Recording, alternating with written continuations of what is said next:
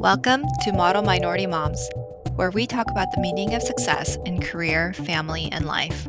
We are Jeanette Park, Kate Wong, and Susan Liu, Harvard classmates and Asian American working moms who get real about the pressures of fitting in while standing out. Greetings, greetings. Welcome back. Another episode of Model Minority Moms. Today we are talking about downshifting in your career after you become a parent. What are the decisions that you're going to make that are right for your family, right for you, or maybe right for nobody, but you have to make them anyways? We're going to talk about it because, frankly, we don't get to talk about it that much. It's kind of a pretty shameful topic. And so I want to start this off with Jeanette because Jeanette is the one who is pushing for this. Jeanette, why do you feel so strongly that we need to talk about this now? Okay, so my kids are in early elementary school and late toddlerhood. And so I've been a mom for five plus years now. The people around me also have been entering this parenthood stage, like more or less in a similar timeline. And what I've started noticing is that there are women around me who are starting to make maybe some different career choices, some dads as well, but I would say it's more the moms. And more often than not, it's a decision to maybe take a job that is in a different industry, that is more flexible, that's fewer hours, generally a little bit like less demanding. And I see this and I feel like it's not discussed. It's just something that's noted, but then the conversation quickly moves on to something else. And I also feel like it's very interesting, like how different people talk about it how the mom might talk about it, how her husband might talk about it, how the other friends around that family might talk about it. I just feel like it's a pretty common thing. But like you said, Susan, there is certain amount of shame around this decision. And, you know, me, I just like to bring those kinds of things out in the open, right? Because I'm just like, okay, well, this is like something that's happening? It's fairly prevalent, but we're all just pretending like it doesn't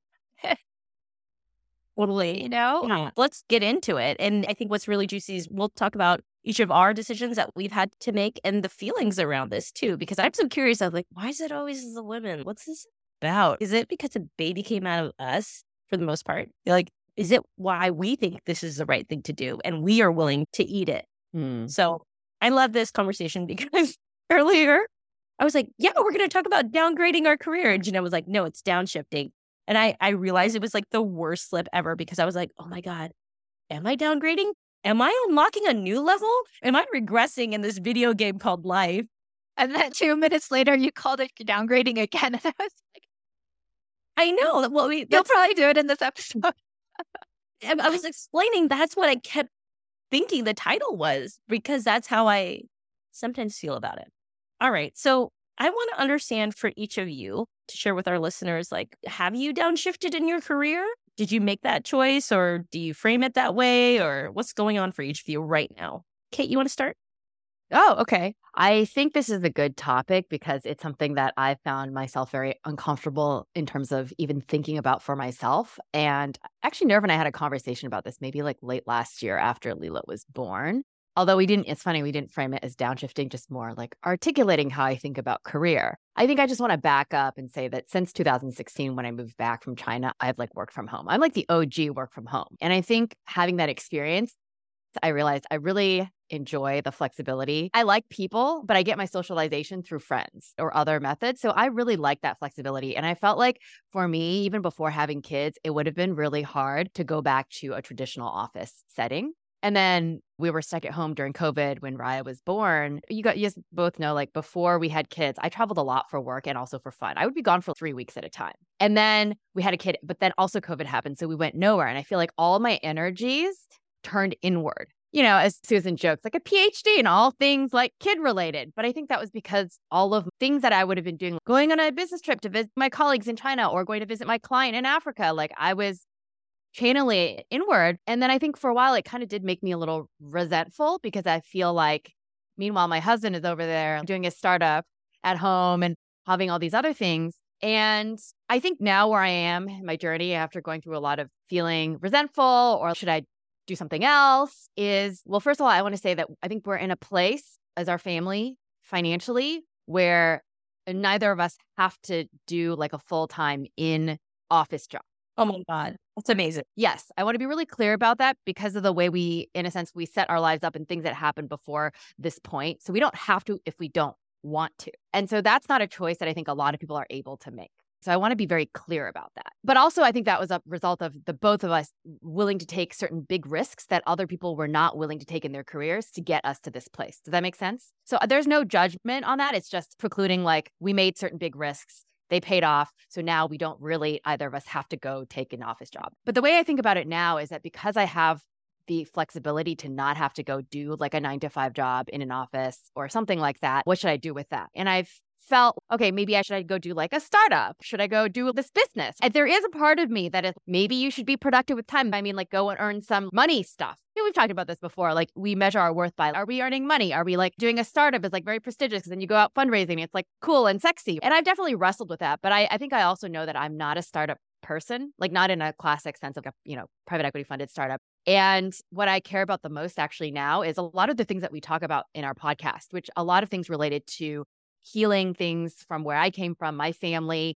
I'm thinking about how to be a better person for my kids and for our family, and also just balancing a lot of things I think now that modern women face. So for me, I feel like I am more comfortable now than I was before with having my career be. I basically like only work for money part time. I have two clients.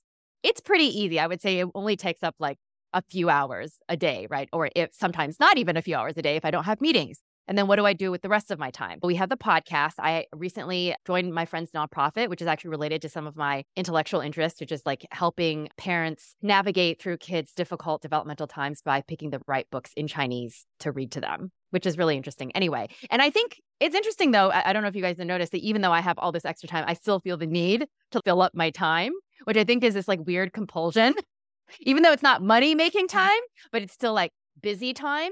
But I think I'm okay with that. Like this setup where, okay, I'm earning the money.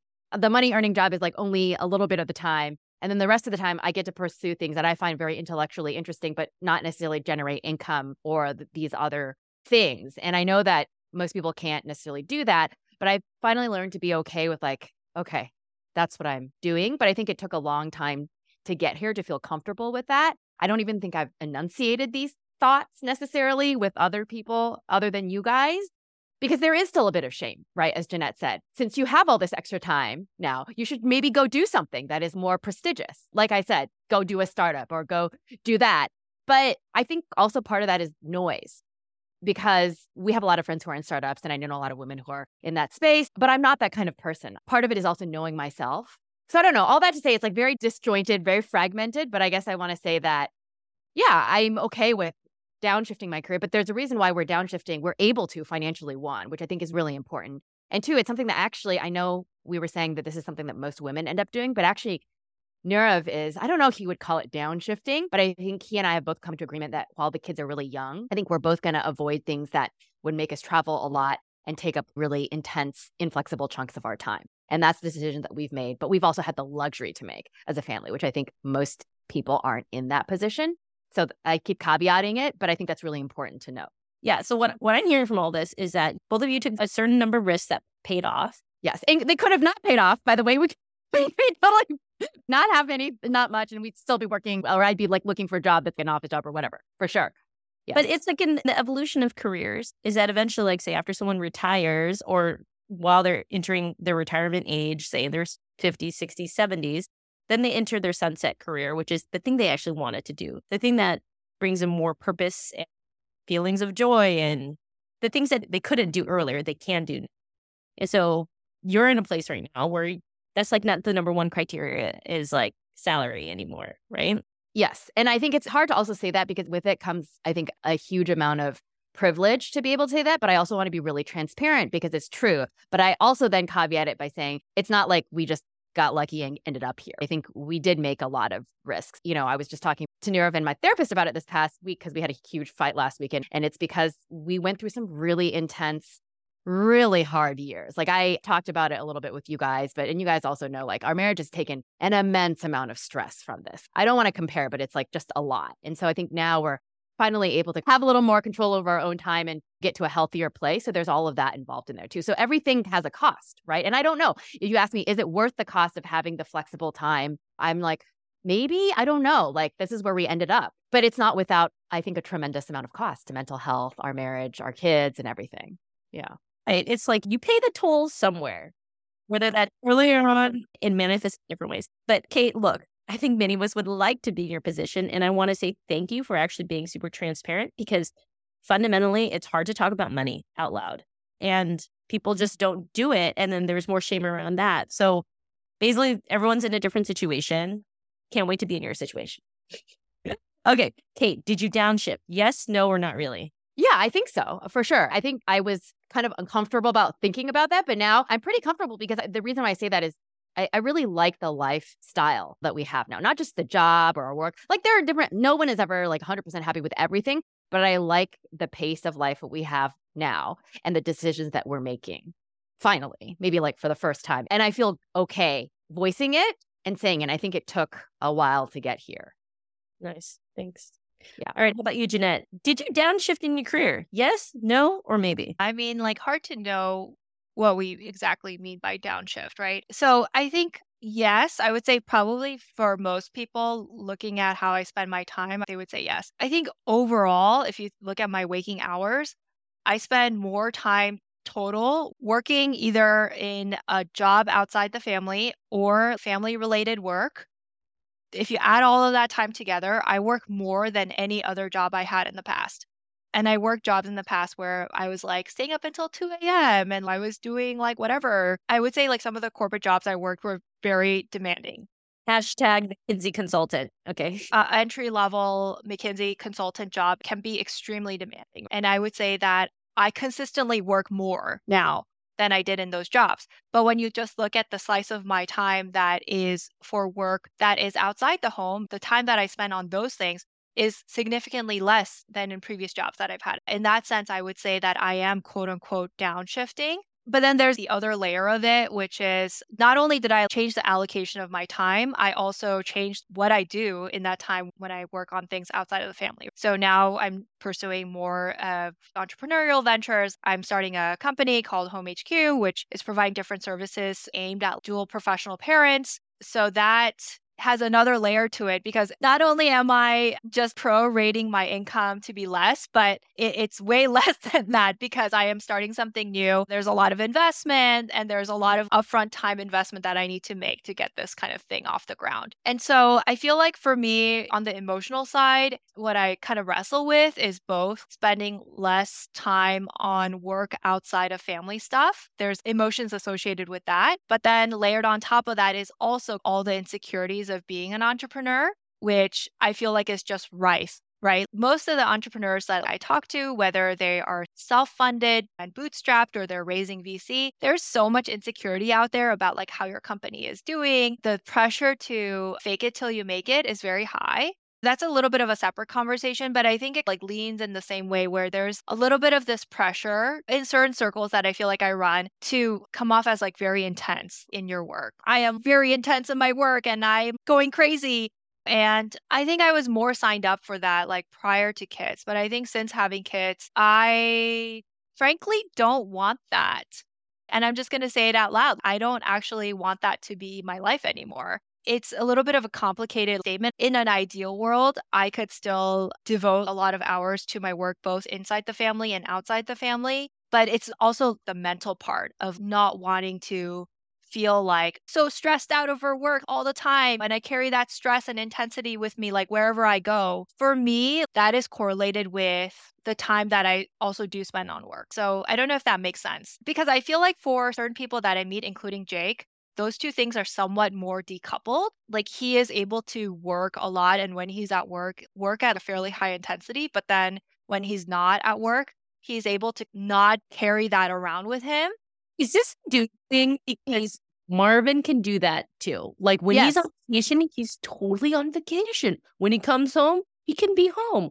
And I cannot, I want that superhero power and I cannot do it. Is this a man thing? It's not perfect for Jake. I know that actually things are getting to a new level of stress when he starts kind of blank, he gets that glaze over his eyes when he's at the dinner table or whatever. So it's not like those things are totally unrelated for him, but I feel like they're more loosely coupled than they are for me. For me, when things get stressful at work, boom, it shows up in the way that I am with even when I'm not at work or not at work outside. We need to come up with a better, more pithy term. But like, you know what I mean? Like work, because I want to recognize that family work is fucking work too. But when people colloquially say work, it still like mainly refers to work outside the home. Let, us say with external customers. customers. with, right. I don't know if this is a guy thing, but I definitely know like Nirav and I have this thing too where he's better able to triage. I think maybe because of his medical training. So like when 10 things are happening at once, I just get really overwhelmed and I just have a meltdown. I can't handle my emotions. There's a lot going on. He's just somehow able to, I don't know if it's his medical training or because of his upbringing or his gender or whatever, but he's just like, no big deal, whatever. Like the kids could be screaming at him and like other things happening. He's like, whatever. I don't know. I can't do that. I feel like my emotional and nervous system is just so different than Marvin's. Sometimes I'll get an email and I'll get paralyzed for two hours and I'll just feel like a bag of trash where I'll be like, oh, life sucks. And I can't get out of it. Yeah, or I get an email or there's something like outstanding and it's just like looping in my brain, even though there's nothing I can do about it right then. But it's just in my brain and it's affecting like how I show up. I don't know if it's because of our gender, socialization, our trauma upbringing. But I think that, yeah, for me, those things are unfortunately like more tightly coupled. And I think I have made progress in trying to decouple those things more, but it still does affect me a lot more. So I think that's all just to come back to say, uh, yeah, I think the, the way most people would, like if they had full information to what I do all day and how I spend my time, they would classify what I do as a quote unquote hmm. downshift. Mm. But I think I resonate with what you were saying, Kate, which is like rather than think of it as a downshift, that's the main framing of it. I think the way that I think about it mostly is like, okay, given the options available to our family and my priorities, what's the best fit I could get. I think what I'm doing currently is the best fit. I probably work about 30 to 35 hours a week and I spend a lot of time with my kids. I drop them off, I pick them up. And so I feel satisfied in the sense that I'm pretty close to the life between family and outside of family work that I would want at this point. But also to acknowledge that, yeah, it's a total privilege. I think for many families in today's America, both parents do have to work full time. They don't have a lot of choice in what kind of work they might be able to do, if it's remote or not.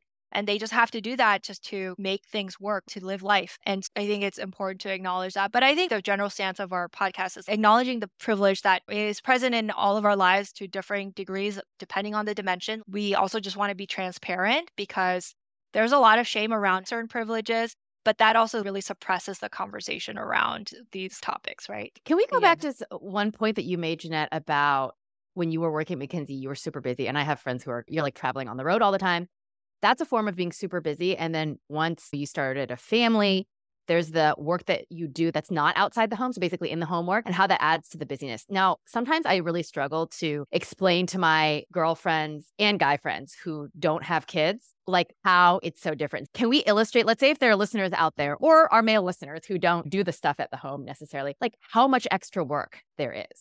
Can we enunciate that? Like once you have kids, what's the extra work that's real work? Right? Because I think we need to explicitly say it. Yeah, like on the outside, I think when I was pre kid, like when I was like really hungry, you know, in my 20s, like really like hustling, it's a different hustle now. But I'd always look at middle, like super middle aged 30s, 40s people and be like, they're coasting. No, 30s is not middle age, Susan. I take umbrage with that.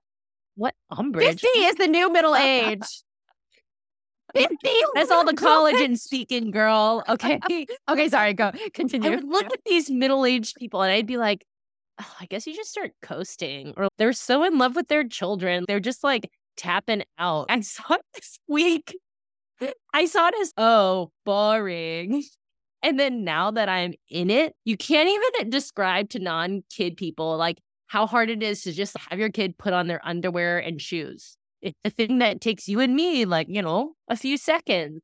But like children, it might take five to 30 minutes for different reasons related to their prefrontal cortex development or that they just spilled milk everywhere again for the second time, even though you told them to be careful, whatever, you know, and you're gouging your eyes out, going like, I can't even get out the door to put you in daycare that I pay for so I can actually work and do something either for myself or for my work. It's everyday tasks become so hard. They're like 10 Yeah. times harder. Plus, there's jam everywhere now, and it's jam on. And The then jam. and then now they're crying and now they're in their bed and they won't leave and they lost this one toy. oh my god, like, I hate oh it when that gosh. happens. and Fuck you're like. I don't Oh know where the yellow car is. And then you're like using your iPhone light to go find the fucking yellow car. And Yeah, at out 2 a.m. in the morning. yeah, and it's actually in the other room where they were just hanging out and they totally just forgot. And where is my comfort blanket? Oh, it's in the other car. Well, we're halfway to the airport, but you want to hear it for the next 38 hours? No, you drive back and then you're like, why? I can't. I have to install the car seat, but I don't know how. Help me. And then you go on YouTube. Then you have to watch ads, but then your child is like dying and having another meltdown.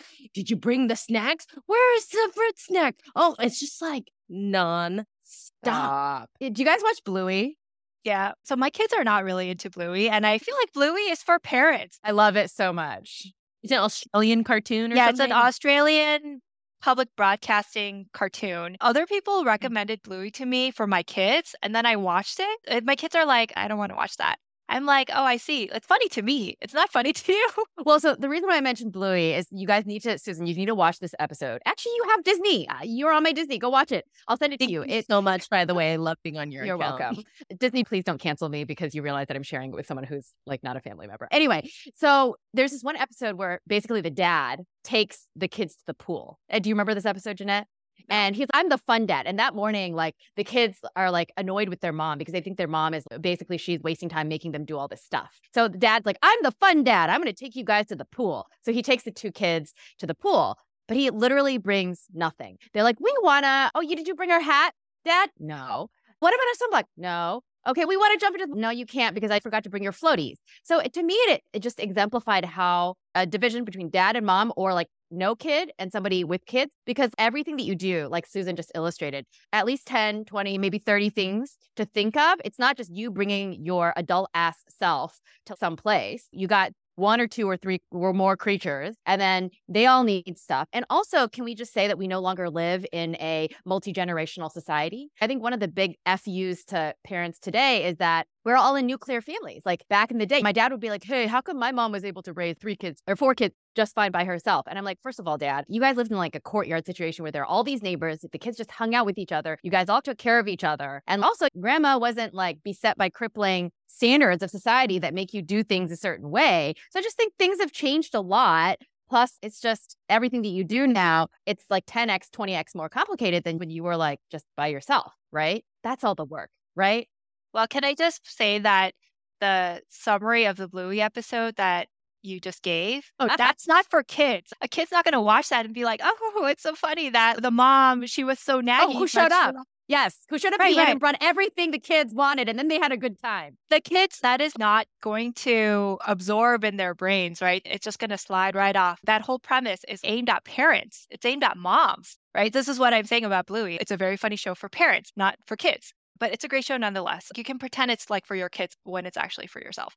I, I gotta say, as a mom, I know this happens to you. Every time I leave the car with my kid, I'm carrying like 10 different items in my hands. I got the backpack. I got some groceries. I got their artwork. I've got this thing that needs to be washed and it's wet. And I've run out of finger gripping. And I'm just like, sometimes it's just so hard to get from the car back home. Yeah. How did this happen? And it's not that I feel I'm an excessive person that likes a lot of things, whatever. Like, I'm a minimalist. I try to make things as practical and easy as possible. And I'm so cheap. And yet I still find that there's clutter everywhere and there's always an endless amount of tasks. And it's not that I, I just forgot how to make it work. Like, I'm still the same Susan. Yeah. But somehow there's just more. It's like overflowing with more at Yeah. a time when I'm looking at my career and I'm like, yeah, this is when I'm going to also be hustling for my career. And I just feel like it's all coming to a head and the parents are aging at the same time. I'm just like, why is this all happening right now? And why are there three birthdays this weekend? Yeah. That's why Yeah. pivot tables on a spreadsheet. I'd rather take that anytime over wrestling kids to school. You know, I, Oh, I, yeah. I, I had a, I, I, I must confess, I screamed at my kids this morning. It was a rough morning. I don't scream at pivot tables. There's control there. I, I might scream at pivot tables. Well, pivot tables don't make irrational demands the way they're they work the way they're supposed to work. They're programmed, right? Yeah, exactly. You like tell them to do something and then they just do it, right? Okay. All the conversation of the last five minutes, right, is just basically to establish that that's like part of a little bit of the shame slash responding rage of going back to our theme of downshifting your career. I feel sometimes the need to justify my choices. Like, why am I working less? Because I want to be more present with my kids. And there's a shit ton of things to do for the family. And so that is like part of the rage is you just feel so gaslighted because there's so much to do and so much to think about and so much to carry both physically and emotionally, literally and metaphorically. I don't know if this is a voice we are imagining or what, but there does seem to be like this external voice saying, oh, it's not so hard. Like, you have all this education. You should be able to like do it all. So why aren't you? So I feel like that is part of the shaming dynamic. And then there's an aspect to the response, which is some rage, which is you don't understand. Why do I have to justify myself to you? Because there is so much work. I generally think that up till age five, it wouldn't be overkill to have one adult per waking child, right? And then another person to take care of all the supporting stuff of like thinking about food and laundry, packing snacks for that outing, cleaning out the car after they come back, putting things back where they belong. I think if you have two or three kids, having one adult just focusing on what that kid is doing and being attuned to them and making sure they're not using the couch as a napkin for their peanut butter hands, having a one to one kid ratio plus another adult to just do the outside support logistical work, that's not that much of an overkill. That's a situation where the adults actually can have a sustainable life. You know what I mean? Like where the adults can feel happy about the situation because they don't feel like they're being pulled in 4,000 directions and their head's going to explode. So maybe there was like some wisdom to the 50s where there was the stay at home model where it was normalized. I mean, look. But it's so taboo, right? I feel like in a lot of circles that we run in, it's like, oh, don't even mention that because yeah, I mean, like, well, okay, let's be real. All three of us have master's degrees. If you say, like, oh, yeah, I'm doing something a little bit more flexible or whatever. So either you're like coasting, you're not fulfilling your potential, you're like removing your foot off the gas on the career part. It's like, oh, you gave up. Sure, people are going to say good for you and like, you do you, boo. But really, don't you think inside it's, oh, you missed out on your life. You didn't fulfill your potential, so you didn't really make your money back on like the school loans that you paid. Don't you feel like there's always a loss for the mom? This is going to be very touchy. I think some of those comments come from the people closest to you. One thing that I was thinking about as we were approaching this topic is actually comments I have heard from husbands about how they talk about their wife's career decisions when their wife is usually not there. This was like prior to when I had kids. So, you know, I was like very clueless about what that life was actually really like. And I would hear this more senior, older person talking and say, you know, he, he and his wife both were at the company I was working at. They both got to fairly senior level together. She was like even a little bit accelerated than he was. And then she left to go work for a nonprofit. But like the way he talked about it was like a shrug. I don't know. Like she wanted to leave and do this other thing. Shrug a more recent mm-hmm. conversation I had with a friend of ours, similar situation. They met in college, both went to an Ivy League college, both went to like an Ivy League graduate program, and they have two kids together. And she switched from a high powered corporate track to working part time for a nonprofit. Again, shrug, that's what she wanted to do, I guess. I just want to like unpack that, right? What do I read in that kind of voice and nonverbal communication? It's like, I don't get it. Like, I don't get it, but I will go along with it. Or, like, of all the choices in the world that were available to her, she made that one choice, except not all the choices were available to her. But, like, to him, in the guy's mind, he'd be like, oh, yeah, could have all the things that she could have done, she picked this. Yeah, like she could have gone to a private equity firm. She could have gone into leadership at this corporation or whatever, right? This was her choice. Shrug. I don't really understand, but like. And so, really, I think what is underpinning all of this is that basically more money means you matter more. But even to your partner, he's basically saying she like took the easy route. She got out of the hamster wheel of the game, which means she's like weaker or like But look, I understand, hey, maybe she has more fulfillment. And what value you can put on fulfillment? Because when you're like not happy with your job, you are not a happy person to be around. I personally get that. And also when I was like downshifting versus downgrading your career, it goes back to the value system of money, right? And then if you're making less, then you're seen as less valuable. Is that not true? I think money is a big driver of it. I think it also has to do with prestige, just generally what people around you, the people you run with, think of as cool. Totally. Can I tell you what happened the other day? Where I had our wedding anniversary and went to this like new cool Turkish restaurant in Seattle. Awesome. So we're sitting there, we've ordered our stuff, and then somehow the maitre d was like, "Oh, what do you do for a living?" Which I thought was really interesting that she just asked. Mm. Okay, fine. Marvin's like, "Oh, I'm a tech." Oh, there's a lot of people in Seattle in tech. Fine, it's a pass, sufficient, green light. And then she looks at me. She's, "Oh, what do you do?" I'm like, "Oh, I'm an artist." I could see mm-hmm. in her eyeballs, it's like twitch, twitch, twitch. Like I could just see her go like, grossy wise, like something like, "Oh, you actually don't do anything." And I was or like, like your husband must be supporting your hobby. Yeah, right. And then I had to clarify. Which, if you're in tech, do you have to clarify if you're in ads, SMB, AI? No, you don't because there's that value system attached to it. So I was like, oh, I'm a playwright, a performer, I'm I'm an author. My book's coming out in March. Um, it's Macmillan. She don't fucking know what Macmillan is. She's like, okay. I was like, it's a top five. And then she's like, let me bring you your next course. I was like, goodbye. She walked away. And I was like, there's my chance to prove my worthiness. You felt like you had to, though, Susan, is the sad part. Oh, yeah. Not sad for you, just sad, period hey, you want to scan this QR code? Go to my link tree and look at my press. There was so much in me that needed to prove that I, quote unquote, it's a real job. It made me feel really sad because guess what?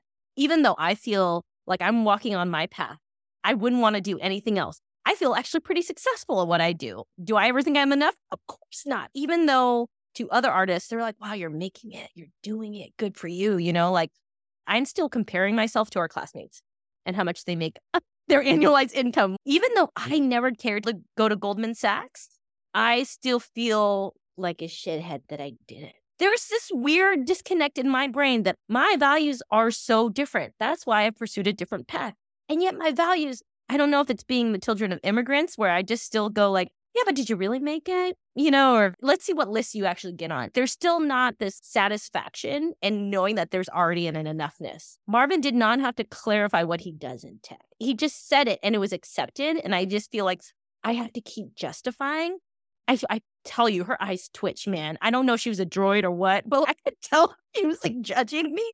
And I just don't know if it's like all in my head or it's actually real. I will need to clarify for all listeners that Marvin continuously tells me he can't wait to be a trophy husband. Okay. that's what that's what Jake says to me.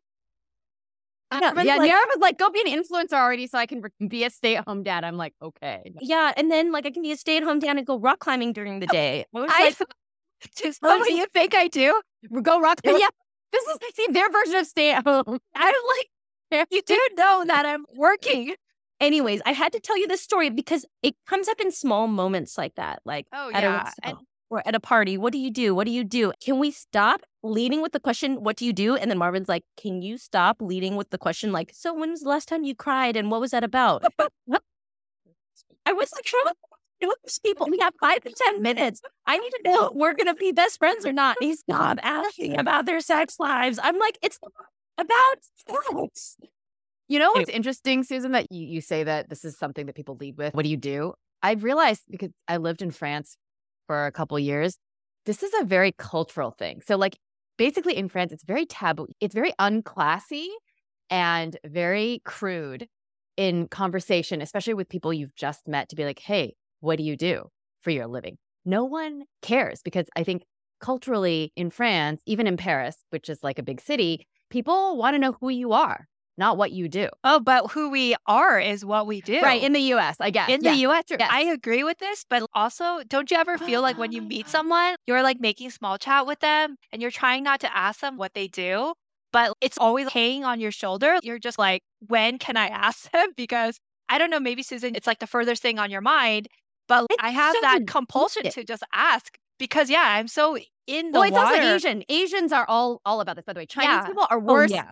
Than Americans. I would just put it out there. Oh, yeah, and that- straight up ask, so what kind of income does your husband make? What's his monthly salary? I'm like, none of your business.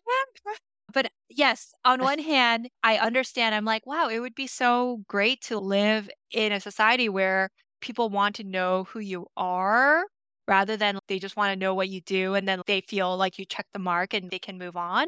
But I'm also in that water, right? Like I also feel that compulsion to ask, what do you do? And and when you said, yeah, in France, people don't want to know what you do. They want to know who you are. And my immediate reaction was like, who you are is what you do. Ouch. Ouch. I love watching Terrace House. Oh, yeah, I've watched a couple. No, what uh is it? Terrace House?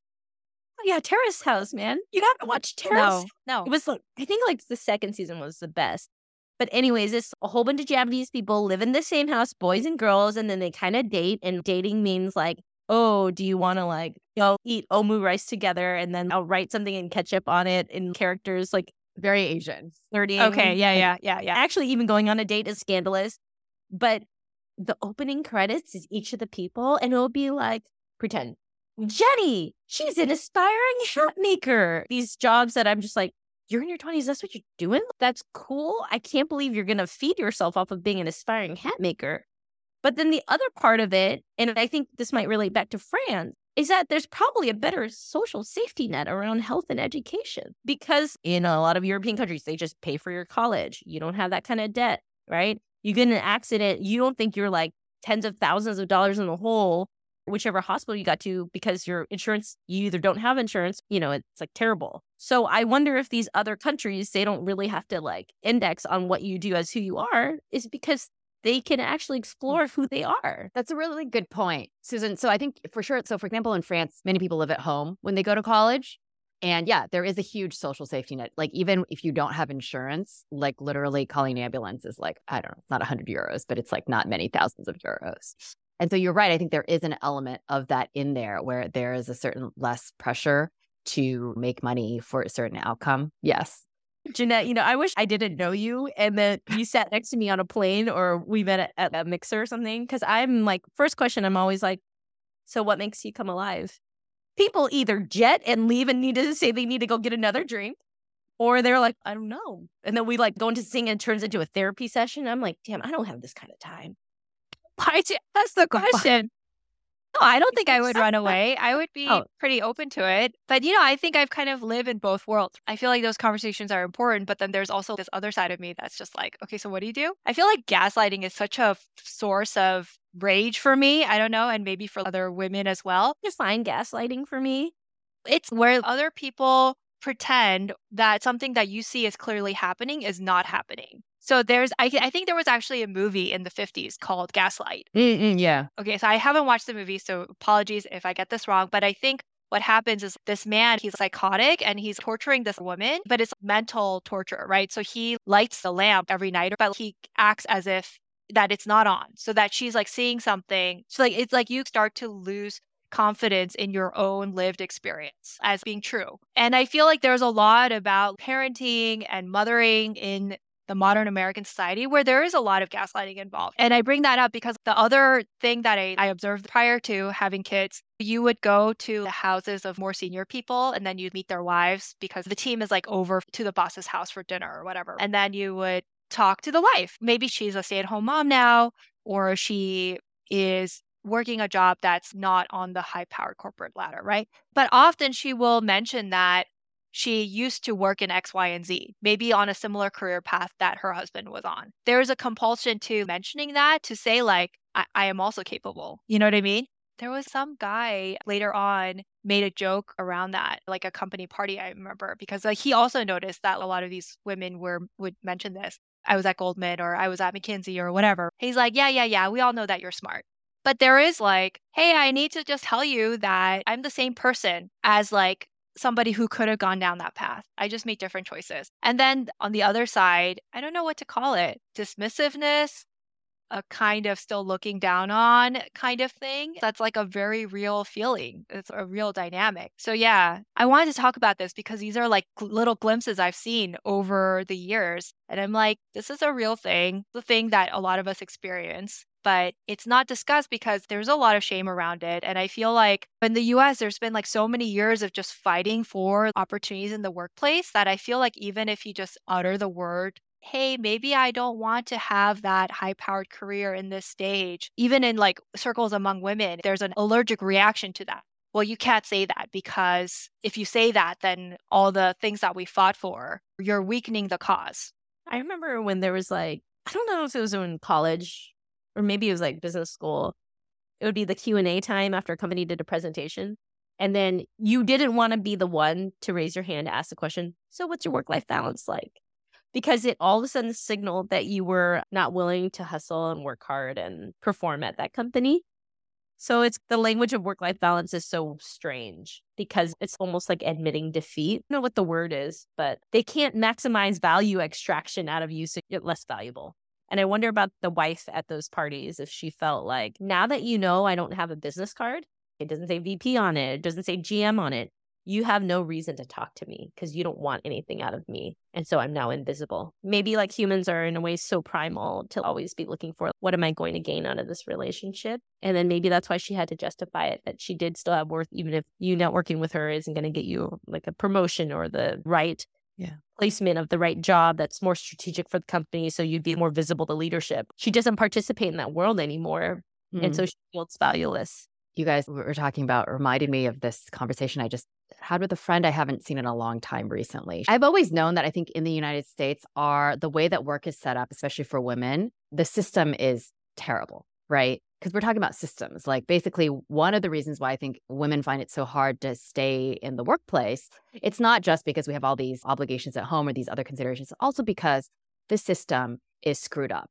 Let me explain, right? So what's interesting is that my friend grew up in Hong Kong and she worked in Singapore for many years. She had her two daughters there. They're also Chindian. And she said in Singapore, no, no, before anybody judges, just let me finish. Not the two of you, but I'm just saying our our our our listeners. In Singapore, it's very inexpensive to hire help. She paid her live-in nanny, who is Filipino, 900 Sing, which is I don't know how many US dollars that is. Oh, 659 US dollars a month to help watch her two kids or take them to school, cook, clean, my friend could focus exclusively on her career, as did her husband. They could go on dates, date nights every night after their kids went to bed because their nanny was always at home.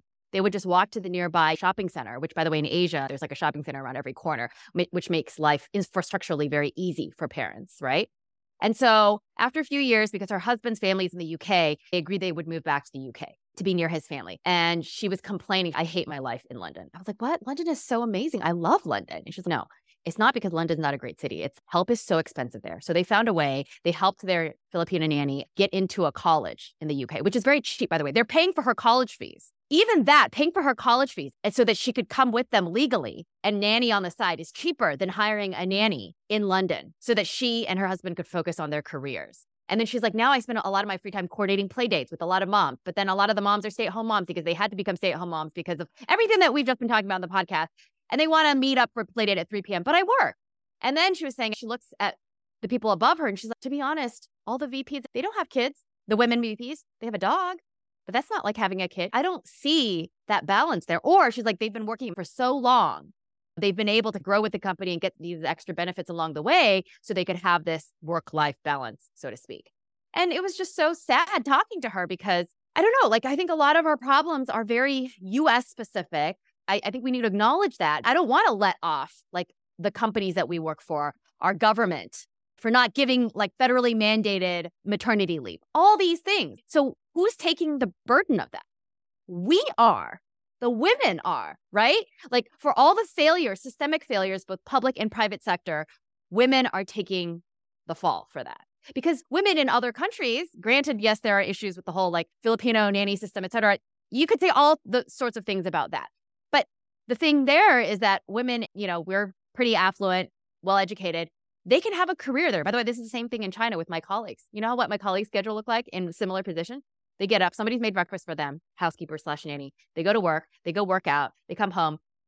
kids are home, fed by nanny. There's dinner on the table. They put their kids to bed. What a good life because the, the care is so cheap. I'm not, again, there are issues. The 996 of China is not necessarily a good life. Correct. Correct. But I'm just saying, like, sometimes we get so caught up in America. We're in America. This is the only reality we know. It's hard to take a step back and be like, this reality doesn't have to be the reality, right? 100%. I think I have a couple of reactions to that, which is for the mm-hmm. moms you described, yes, that sounds great. I also want to consider the caregivers, whether that's a sustainable livelihood for them. And I studied economics. I think I'm fairly hard nosed about these things. It's like, well, if that's a better opportunity than other things. It's not something I'm necessarily opposed to, but I'm just saying they're also part of the equation, right? And so I don't want to minimize that. The issue is partly, yes, getting help and getting help around the house and getting help with extra childcare is expensive. Right. So there's the cost element of it. I think we could be getting more help than we currently do. But like, I actually want to see my kids a little bit more than what a full time job would allow me to do. I want to be getting up with them and getting them ready for school. And then I want to see them after school and hear how their day was going. I want to feel like I am attuned to how they are doing and what's going on in their lives. And that to me necessarily just takes time. You know, you can't squeeze it into just only seeing them at bedtime. And I'm not saying that's what every mom wants or every parent needs to do.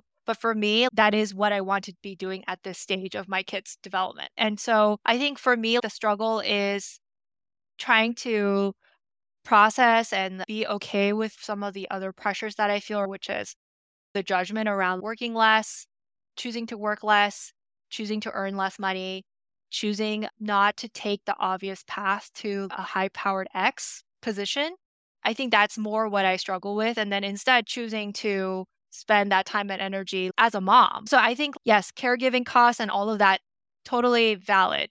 I'm also just saying that there's another consideration, which is for some parents, they may just actually want to be around more and that's what they would like to do. But these other voices telling them, hey, why are you doing that? That's not valuable. So I think there's that struggle as well. It's like a two part struggle for the people who want to do the classic career thing. There's just not enough infrastructural support. And then for the parents who do want to spend more time with their kids, they feel like there's a value judgment on that, right? Whatever decision you're trying to make, it sucks. Yeah. As somebody who has an educational background where they could have taken a certain high powered career path, I feel like there's a judgment either way, right? If you're a mom that you don't spend enough time with your kids or that you spend too much time with your kids and not enough on your job, I feel like there's a judgment either way. It's hard to feel like you win. Ah, those would be good things. Wait, can we examine why it's like on the moms to be recognizing, okay, there's excess work.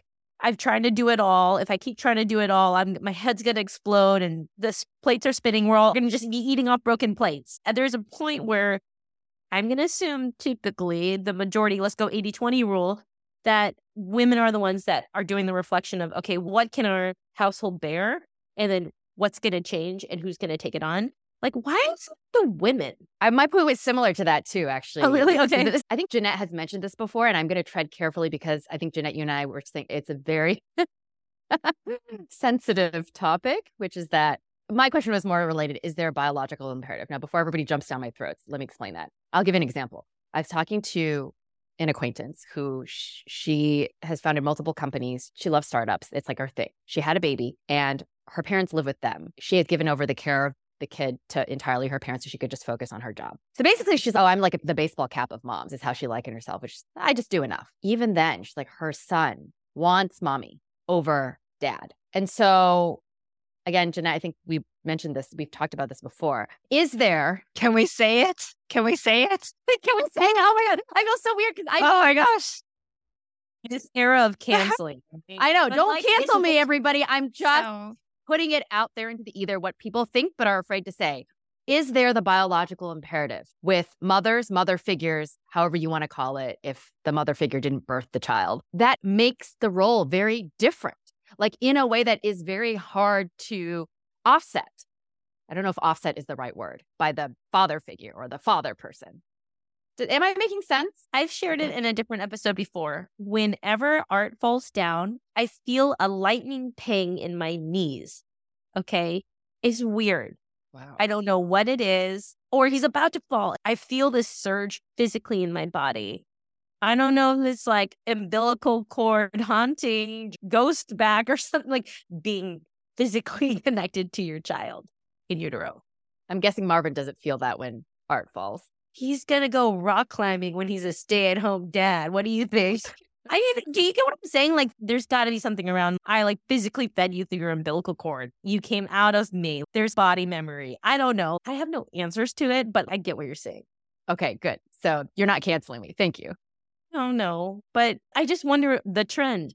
Jeanette, why is it that it's all these moms at the fancy dinners that are the stay at home moms? Is this going to go back to like women's rights and when they could vote and when they could have education? So then they're not represented in all these high powered positions. So it just makes sense financially for the dude who hasn't been as oppressed as be the one to continue working or to hour per hour. It makes sense for them not to do these other forms of labor. Yeah, I think that that there's a couple of different things. This is all me spitballing, but in our current economic structure, if you think of the family as like one economic unit, I feel like there is a greater benefit to having one person go all in their career and then the other person manage the family life than have two people both take a more moderate career path if that makes sense. And I think that maybe differs by what kind of career area you are in, but I think that there is that dynamic in a lot of different career paths. And I also think that there could be some kind of biological imperative, whether it's, yeah, it's biological or probably some combination of biological and socialized. Maybe that lead mom more in that direction. I think to frame it in a positive way, I think moms, even though we may feel torn about it, okay, it may come out in a very controversial way, but I think we may feel the pull to choose what's more important, no matter what people outside might say. And even if that decision is not necessarily clear cut and we still feel stressed about pulls and pushes of the people around us or society in general, I think we look at what we feel like we need to do for the entirety of our family. Like if that means somebody needs to have more of their mind share on what's going on with family and kids stuff, we end up just doing that because regardless of what society says, if we think that's the right decision, we're more likely to notice that and to act on it.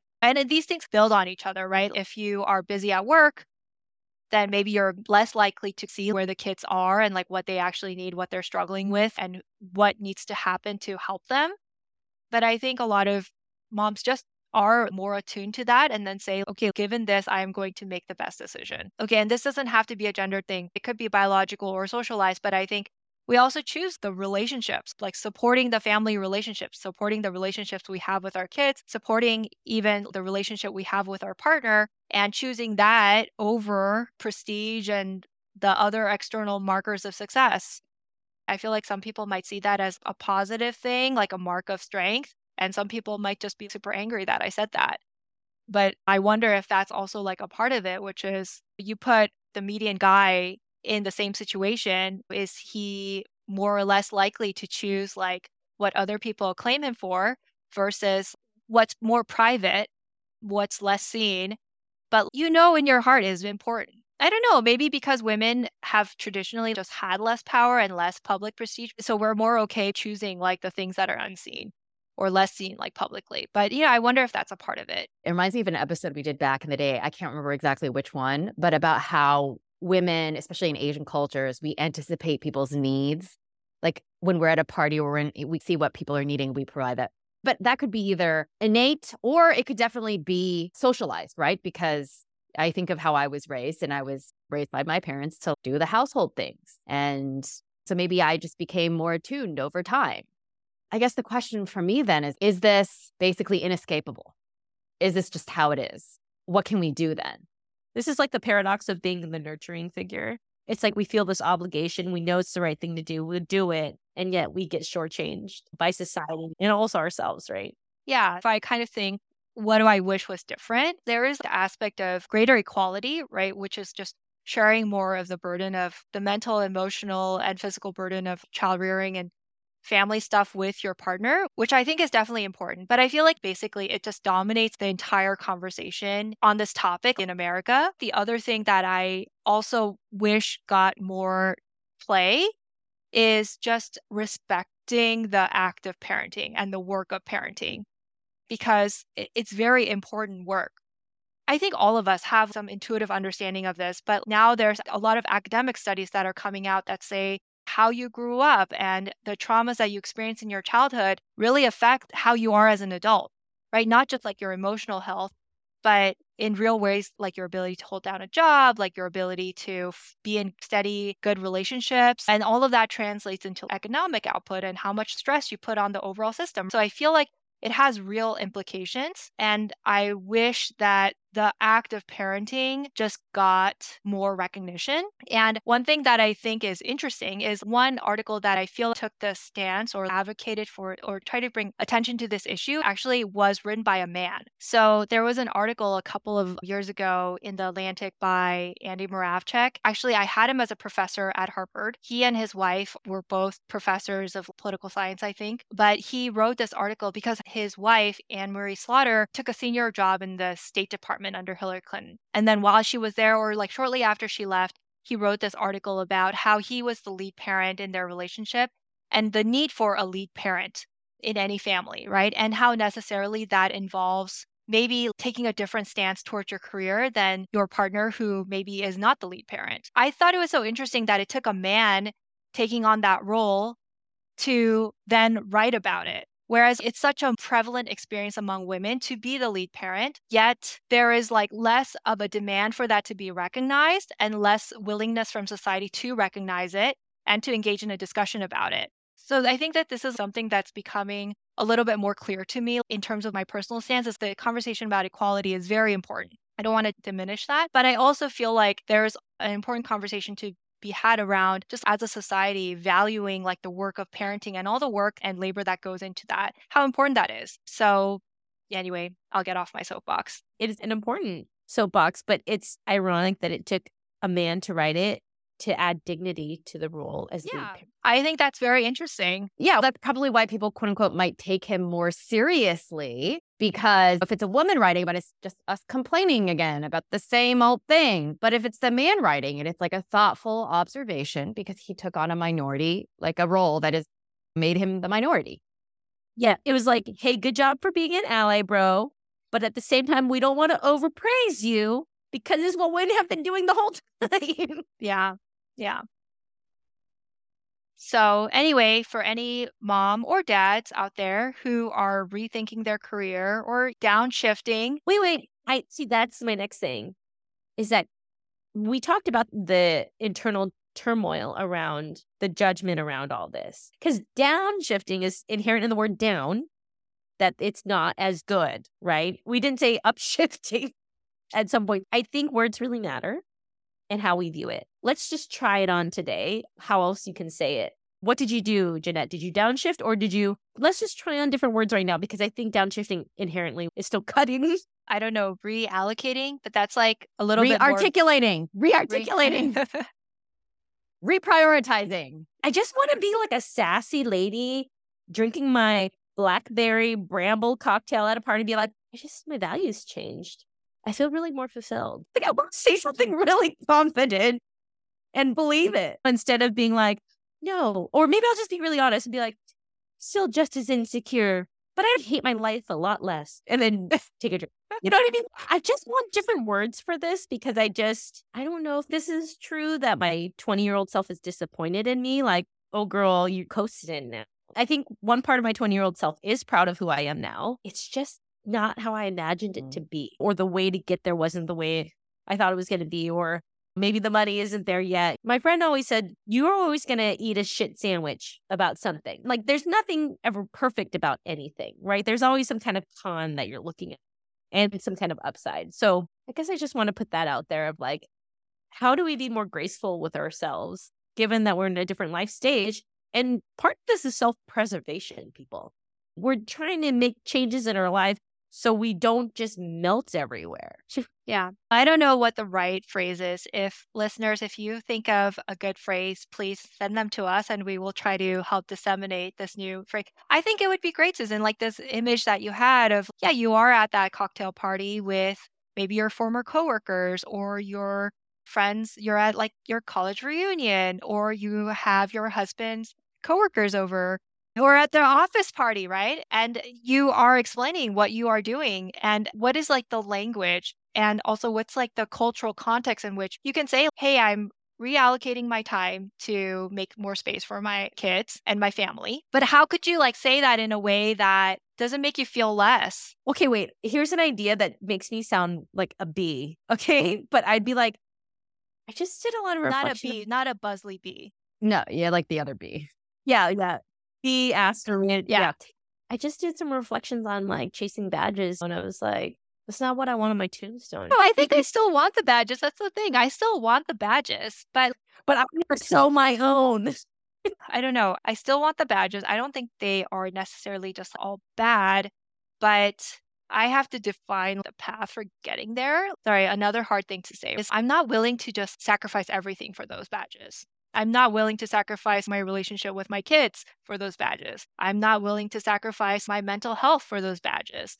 I'm not willing to sacrifice my relationship with my husband for those badges. I'm just not. I don't care what anybody says. Girl, I think you got your next tote pad or like t shirt, and we just put that in all caps.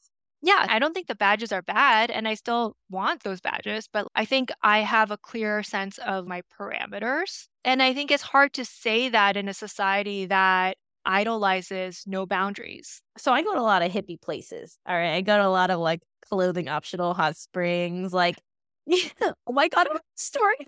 But not right now. But it's Okay. such a- I think I'm going to read an essay about it.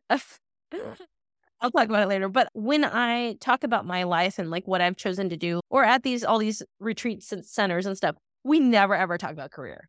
And even if we did, I'd sing whatever I want about it, you know, anything about what I'm doing. And it's just for the most part, 80 20 rule, right? These hippies will be just be like, yeah, there's no judgment. It's acceptance. There's like people listening. And then that's it. It's free of all that, you know? So talking in this way about badges and in those kind of spaces, it feels very like, of course you would do that. It's just that when we go to these events, we're dressed a certain way or like people are being honored for certain things that are clearly about achievement and money and whatever. You're going to a place where the values are a certain way. And so if you're not down for that, either don't go there, right? Or yeah, you got to do your own therapy work so you don't have to like always keep justifying, but I'm an award winning artist. You don't have to like say those things. You just say I am an artist. And then that's it. And maybe they're going to clarify oil painting and then you clarify and then that's it. So I think part of it is the internal work to get to a place where we don't have to justify because we are so secure in our choices, right? And that we have done our own reframing and believe it. And the other part is just don't hang out with those people. You know, if it's not down to come, okay, I know there's obligation. I know there's certain things that you just have to do. But also it's it's the inner work. I just had hung out with a high school friend yesterday. She came to my house. I was telling her about something I was stressed out about. And she was like, if it ain't in your bucket, fuck it. And I was like, okay, don't know what these buckets are, but okay, th- that sounds cool. You know, that that place of just letting it go, not caring, not being attached to it, recognizing when it has power over you and you don't like it, cool. Like, what can you shift around that? Yes, there's stuff that's wrong with our country in terms of how we support parents, but the other part is just our own internal work around not giving any fucks. Yeah, I think I've been wrestling with that because I think that it would be great to be a person who didn't care about what other people thought. I suspect that most people who've gone to highly selective colleges do not fall in that bucket. I suspect most people don't fall in that bucket. Yes. Most people care. Most people are always measuring themselves and trying to figure out where they are in a hierarchy and a social situation. We're animals. Yeah, I have been thinking about how much of this is about changing my internal voice versus like how reasonable is it to ask a person to stay strong in their beliefs when it feels like their environment is not supportive of that. So I think it's both, right? It's both about changing your own perspective and doing that internal work. But I think there is also a big part of it because, yeah, you're right. Like we are animals, we are social animals, and we are hardwired to pay attention and value what other people think. And when we feel like other people are going a different way or don't approve of what we do, it's a stressor. So it's both. Is there anything else y'all want to say before we wrap? Can I just give my blessing to the parents who are choosing to reallocate their time? Yes. Give your blessing. Yeah. Hopefully, people got something out of this, even if they don't agree with everything that we said. But I just want to say if you're a parent, there's no such thing as putting in zero effort into parenting. I think being a parent in and of itself means that there's always labor involved. And if you've chosen to say that for yourself and for your family, it's a better decision right now to make room for yourself and your kids and your partner, I want to send an encouragement to you. That choice can be hard, but you should do what's right for your family that benefits your kids and your spouse and yourself. And that's hugely valuable. Put in a crass way, only you know how many hemorrhoids you have. What? What? only you know how difficult all the did things going on in your life, and only you can make the right choice. Kate always understands me. For your hemorrhoids and your life. No, I oh. understood you, but I was just like, why'd you have to put it that way? I'm keeping it real, right? It's an unseen internal process that is happening caused by a lot of stress. And if you know that the stress is just like destroying you, you're going to make your own choices that are right for you, and no one's going to truly know that benefit but you. But you have to believe in the benefit. You have to believe in that. Yeah. Preparation H for yourself. Oh, that should be the title of our. No, um, no, it's too no? confusing. Okay, okay. Okay. All right. Thank you. Thank you, Jeanette, for your blessing. Yes, parents make choices for you. Yes, people are going to judge, but you know what? Only you know the benefit for yourself, right? Because we're all melting. So, my inside thought today is because we were talking about how lack of glory there is in motherhood, like it's such a thankless job that has so much hidden labor around it and physical labor.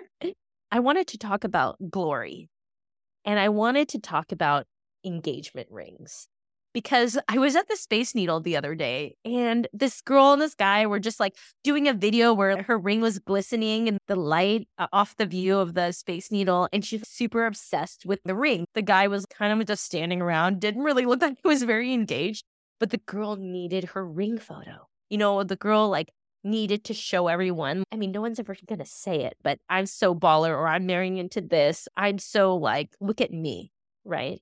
And I'm curious now that you are X years into your marriage, now that you have kids' expenses, all this stuff, what do you think about the engagement ring industry?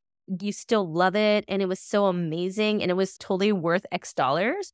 Or do you think it's like a scam and that it's just another trap that women fall into the status thing where, man, if we only use that amount of money and invest in the S&P 500, maybe it could have paid for other things later. Clearly unbiased. Curious do you still believe in the glory of the engagement ring or have your feelings changed around it? Because I feel like that's such a glory moment for women to then not prepare us for the fact that being a, a woman just sucks. like that is just so hard, but that's our glory moment. I don't think I really am a good audience for this question because Jake and I, when we were in college, and I feel like for a couple years after college, we were like really into being like super cheap. I'm talking about dumpster diving cheap, okay, guys? Do you guys know what dumpster diving is? Yes. Yes. Yes. Okay. Wait, but what was the best thing you got? What What was the best thing? Now I want your cred here. Mm-hmm. What was mm-hmm. the best thing you got dumpster diving? How often did you go? What'd you get? There was probably like two years where we would go every month. We would go to this Trader Joe's in Arlington, Virginia. And the best haul that we got was there was a couple. We got like all this lamb that was just carted out. And we also got gourmet cheese. So we got some really good hauls. Anyway, so that was me. Wait, this is when you guys were still McKinsey consultants? Yep. Yep. Why have I never known this before? I feel like this is such a classic Jake, Jake and Jeanette story. We no longer dumpster dive. There's still a strain in my personality and Jake's personality that's like this. And also, Jake didn't buy his engagement ring. It's a family thing. Um, so there was like that that's its own thing, right? The fact that there is one for him to give me, right? That's like that's its own thing that we can discuss but he didn't buy it, right? So we didn't really quote unquote participate in a direct way in the engagement ring industry. But another story I will tell you is that I initially did not wear my engagement ring. So after we got married, after the engagement period was over, I put the ring. Oh my gosh. Okay. I'm like, am I going to share this story? Because I haven't shared it yet. Okay. I put the engagement ring in a box and I only wore the wedding band, which is like just a thin gold band. And I will just say that for a period of eight hours, the engagement ring was not in my possession by accident. Oh, it was stolen? Nope. It was donated along with my old puffy winter jacket and it was in the pocket. But you recovered it. Obviously. I recovered it. Okay, I will just tell the story. Um I so I was only wearing my wedding band. I kind of had like this dance like I'm like this ring is very glittery. It's not really like me. I'm only just gonna wear the wedding band. I put it in a box. Like a I regular it- box? I put it in a ring box. Okay. and I put it in my winter jacket pocket and I put it in a storage box with my other old winter clothes. And then one spring, I decided it would be a good idea to go through all my old clothes and give some to Goodwill. This jacket went in that pile. It went to Goodwill. We dropped it off. We came back home. I was like washing my face or something. I don't know. I was doing something in the bathroom. And suddenly, my brain, I'm very thankful for my brain or my subconscious because my subconscious told mm-hmm. me two hours later, Jeanette, remember what's in that jacket? Oh my god! and I just remember yelling, Jake, we have to go to that Goodwill right now. So we immediately drive down to the donation center and I just tell the guy, I'm like, I realize I donated a jacket that I didn't mean to donate. Could I go get it? And he's like, mm. sure, but it's in that giant metal container somewhere. So I had to climb a ladder and like do another dumpster dive. Dive. It's not, yeah, into this giant dumpster container filled with old stuff from random people. I look for my bag. I find it pretty quickly, probably in about 10 minutes. I grab my jacket and we leave. And it's still in there. I'm so thankful. And since then, I have worn my engagement ring because, You don't want to mix. yeah, I don't want to accidentally lose it again. But anyway, that just tells you a lot about me and Jeanette, not a story that you expected. Jeanette, dumpster diving park. Yeah, what can I say? I hate waste. In scene. Great. Okay, so you had an heirloom for an engagement ring, different story, slash you love dumpster diving. Got it. So you're not in the Cartier. I don't even know all the big brands. I don't even know. So what about you, Kate? Tell me about your engagement ring. I'm not wearing it right now, actually. But were you one of those types that was like, Nirav, you're gonna propose to me, right? I already picked up the ring. Go buy it and surprise me. So I did tell him exactly what I wanted, which was this is very nerdy of me. I wanted a 0.8 carat yellow diamond engagement ring because I didn't want like a regular. I, I like yellow diamonds. And by the way, later on learned it's all because of Tiffany. They like somehow in the 90s or something, they started this big campaign around yellow diamonds. Anyway, I didn't know it at the time. I just thought yellow was really pretty. And the reason why the specific carat size is because I tried on bigger one. So weirdly enough, for some reason, yellow diamonds, they don't make small rings. They're always almost one carat or two carats. But I was like, that's too short. Like, I don't want to be that showy. Like, I want something that looks like reasonably sized. I have really skinny fingers. In fact, I, my ring size, if you believe it, is size three and a half at the base. Wow. I have a really skinny, yeah, exactly. But the funny story is that my mother in law tried to talk me up to getting a bigger ring. She's like, but you should at least do one carat because da da da. And I was like, no, 0.8 is good enough. I realized later that she thought maybe it would reflect poorly on her and her son if my rock were too small. Anyway, we found the diamond through like a family member. You know, if you're Indian, especially from North India, one of your cousins, distant or otherwise, will be a diamond dealer. It's just that's how it is. I don't want to sound like I'm racist, but it's true. Fact. Okay. So Nirav's second cousin or first cousin once removed or something helped source the diamond. He still had to pay for it. To this day, I don't know how much the ring cost because he won't tell me. Okay. And obviously, I'm not even wearing it now because that cousin sweet talked me into doing some sort of fancy class where it's called like a ring mate because I have a big knuckle and a small base. So he's like, oh, if you do it with this ring mate, you can basically it unclasps so you can get it over the knuckle, but then it fits at the base. But the problem is over the years, the clasp gets loose.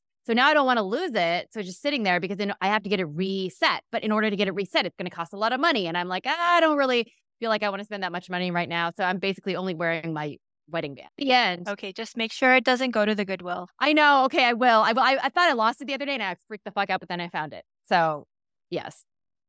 I'm still so curious about unpacking why he won't tell you how much it costs. I don't know. I'll ask him again today and see if he'll tell me.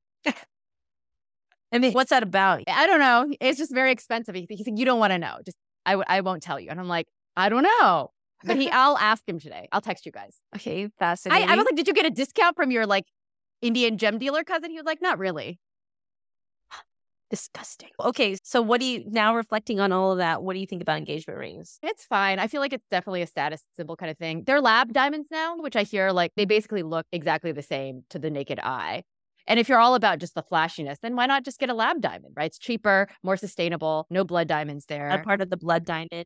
Exactly. And if it's all you care about is like how big and flashy it is, why would it, you know, but if you're someone who really appreciates, let's say, jewelry and the craftsmanship, which I think there is like a gr- burgeoning group of these people. I follow some jewelry people on Instagram. And I feel like it's very fascinating to learn about the craft. So now I would order a custom engagement ring from someone who's local or someone who I really respect, who really has a deep expertise in jewelry making and have it less focused around the stone, which I think stereotypically is what people focus on, and more about the design and its meaning. Whoa. Okay. I'd be even more picky about it, but for different reason. Does that make sense? Yeah, yeah. yeah. This is all on brand for all of us. This is great. so me and Marvin met in grad school. And then he was like, Oh, I got a job offer at Amazon. You want to move with me to Seattle when the time came to graduate? And I was like, Where's this going? Because I know zero people in Seattle. All my people are in the Bay Area. And you were not engaged at this point. No, no, no. And I mean, we'd been dating like about like a year and a half or something. But I just wanted to know what's up because if we're just like having a good time, that's cute. But I'm gonna go back to the Bay Area. I don't know anybody in Seattle. So we moved. He's like, oh, I was like, are we getting rhymes with married? I didn't want to just say the M word to be that girl, but I needed some clarification. It doesn't make any sense. Okay, so anyways, we moved here, and then six months in, it's like near Christmas time, and I'm getting antsy because I'm like, why am I in Seattle? Like, why? It was, it was hard time finding a job. Finally, Christmas Eve rolls around. I'm like laying in bed. We're like in bed, and I was in a bad mood. I was just like, what's the point? Should I just move back to the Bay Area? We're like in our PJs, the lights are off. He's like, what you want me to propose right now? Is that what you want? Is that what you want? I was like, no, that's not what everyone's gonna ask what the story is. And I was just bickering in bed and I forced you. That sounds not romantic. He's like, I could. You want me you want me to do it? And I'm like, no. The next morning is Christmas. And he's like, Oh, I got you another present. I was like, Oh my God, what is it? He's like, snowshoes. Oh, Snowshoes. That's such a Marvin thing. It's like no shoes. That's my joke. To go out on Christmas Day when I could be watching nostalgic movies like Home Alone and Elf and be warm, and you want my toes to get cold. You know my cheese is colder than yours. So we go out on a hike, snowshoeing. I'm hungry. We're lost. I sit down. I just, I'm like, just go. I'm just gonna eat and I'm eating my food, his cold food in our Nalgene containers. And then he gets down on his knees and he proposes to me. And I'm like, You had the ring the whole time. And he's, Yeah. So do you, you want to get married? And I was like, The first question I said to him was like, How much did you pay for this ring? question I asked. I was like, Really? No, really? Yeah. Oh and then he God. was like, Don't worry. I got it on Blue Nile. They don't have a storefront, so there's no middleman, so it's cheaper. and I was like, Okay, good answer. Sure, let's do it. Let's get married. That's what I said. I never got a wedding band, so I just continued to wear my engagement ring because I just thought two rings, so excessive. Where am I going to put the other ring when I'm not wearing the other ring? I was like, ring management. That was too stressful for me. So then his mom was like, Where's your wedding ring? I was like, Oh, no, we, we already got one. And I don't even know how many carats it is. Okay. I don't know anything about it except that he has a certificate on Blue Nile if we wanted insurance to claim it or something. But that's it. When I saw the girl at Space Needle doing her whole ring video thing, I thought it was just like a small world for us to just be like, this is where our glory is. It makes me feel so conflicted. And I, and I don't want to poo poo on anyone's parade. You love your ring. That's great. But I don't want it to be too much of a hazard for me where it's, oh, I'm going to this event. I can't wear it because I don't want to get stolen or whatever. Yeah, I think that is like a thing. I don't really like to have things that I'm like really worried about. So yeah, I think that's a part of it. Do I think as a society there's a tendency to condition women to valuing these things overly? Yes. Do I also think there's just like a natural variation in personality and some people just really appreciate visually appealing things more than others? Yes. But I agree with you. I think I would have had the same reaction where I'm like, that's interesting. That's not me, but kudos to you. now when I look at my ring, I'm like, it's a new type of hazard. Like when I'm sleeping and we're co sleeping, I feel like I'm going to scratch everyone's face like kind of get, gets in the way. And so now I wish I just have a wedding band because it's just practical. Yeah, no, I agree. That's why I'm wearing this wedding band, it's, it's very thin and it's very convenient. Yeah. But in the one time that I've gotten hit on in Seattle, I've been like, I'm married. Bye. Yeah. Sorry, Jeanette. Oh no, I usually turn my ring in the, like this. Yeah. Turn I've the stone. why do you do that.